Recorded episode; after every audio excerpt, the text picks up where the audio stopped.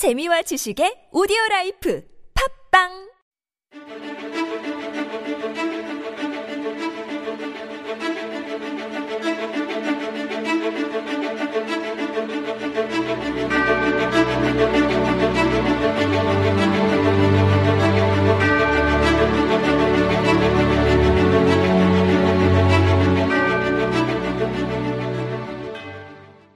Welcome, everyone. This is Super Radio, and you are listening to Korean Law Talk. This is your host, Hee Kim. And I'm Lindsay. At Korean Law Talk, we, as the experts in law, are here to help you understand better about the Korean laws. That's right. Most people see law as only an academic discipline. However, with Korean Law Talk, you can be confident with law. Every day, one step closer to law. So today, we are going to discuss about a document called 내용증명, This is a letter of demand. So when you have a claim, any claim which you wish to bring against another person, what you could do before taking any legal action, like initiating a civil litigation, is to send a letter of demand. Well, the letter of demand is not anything so unique about the Korean laws. Perhaps, is there any reason why you wanted to specifically talk about 내용증명 today for the benefit of our listeners? Right, as you said, the letter of demand is not anything so difficult nor unique about the Korean laws, as it is quite often used in most of other countries, if not all. However, I wanted to share with our listeners some thoughts, uh, my thoughts about it, and also I wanted to inform you of a, quite an interesting service which the Korean Post Office provides in relation to 내용증명. All right. So let let us start with what 내용증명 is first then. It is like a letter of demand, which you may wish to send before taking any formal civil action. As said, this is probably the same for all countries because it is only reasonable and logical to let the other person know of the complaints and claim you might have and see if there is any way to resolve it in peace rather than going straight to the court. Well, is it legally binding? What is an implication of sending? And also, probably more importantly, receiving this 내용증명. Do you have to take any action in response to that? Well, 내용증명, a letter of demand, it itself does not bind anything. It's not like a court order or administration order, of course, as it is simply just a letter of demand reflecting what you think the other person may owe you. 내용증명 is mostly used when you wish to claim a certain amount, so before taking a civil action. So, the document itself does not exactly have any legal effect. However, it gives a vibe that you are actually taking it very seriously. So you don't even have to do anything about it? If we can simply just ignore what it says, then what is there to discuss about it? This is the point which I wanted to share my thoughts with our listeners today.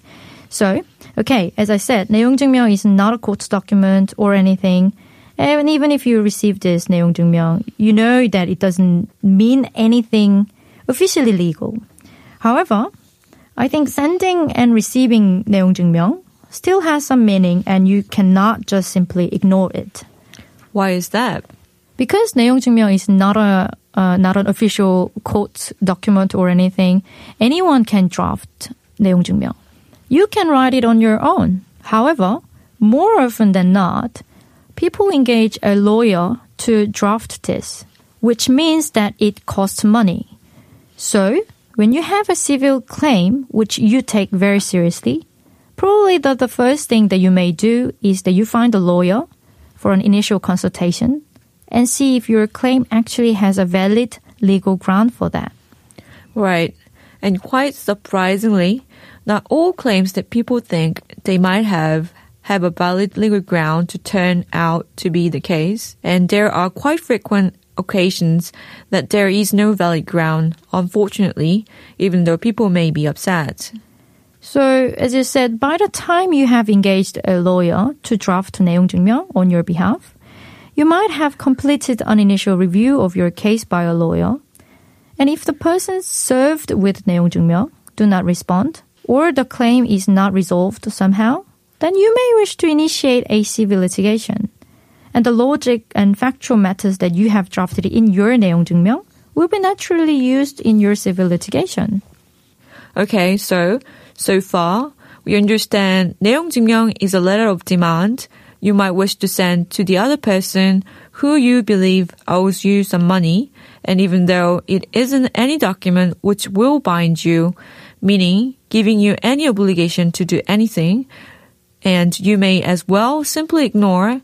One thing you should bear in mind if you ever receive 내용 증명 is that the other person is taking this very seriously. Right. Being a legal professional for some time until now, I think one of the advices that I most often provide to my clients, my friends, and acquaintances is that when there is any potential dispute, it's always best to resolve it in a mutual agreement in good faith rather than going to the court.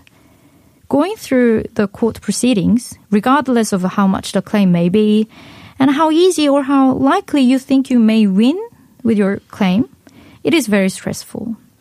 I'm not saying that we all shouldn't go to the court at all, of course, because in in that case we wouldn't need lawyers in the world. And in all seriousness, there are critical matters which you inevitably or we have to resolve before the court.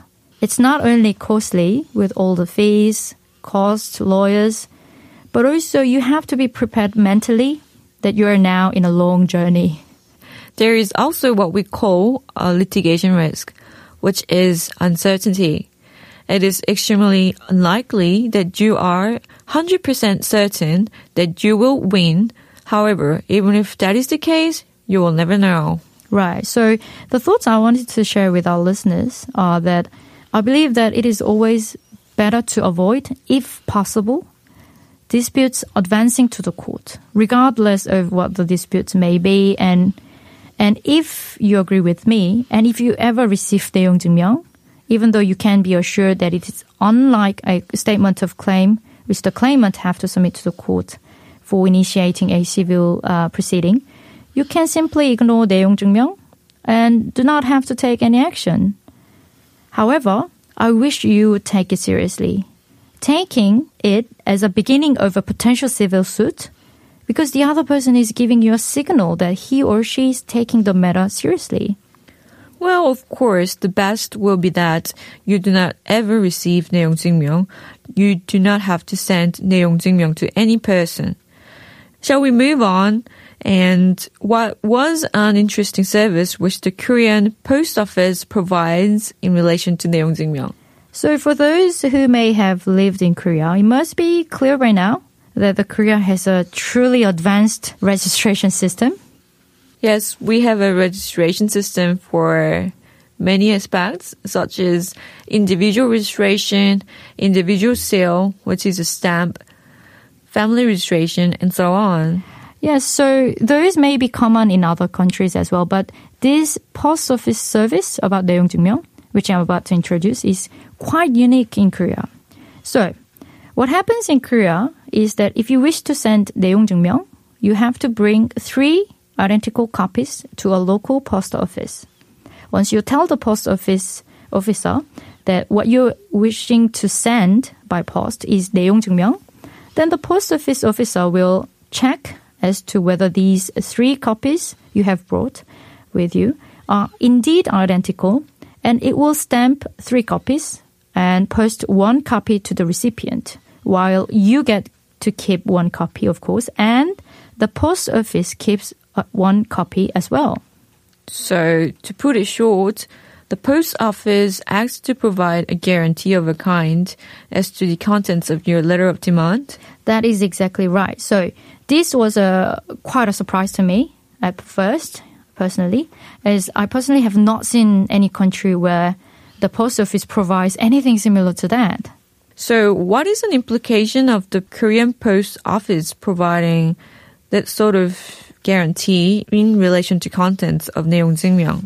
Well, as I said earlier, quite often what is written in 내용 증명 naturally become key claims in the statement of claim, which is a document that initiates the civil litigation, should the person bring the matter officially before the court. And also, sending 내용 증명 itself quite often becomes a proof that the person attempted to resolve the issue in good faith before having to come to the court.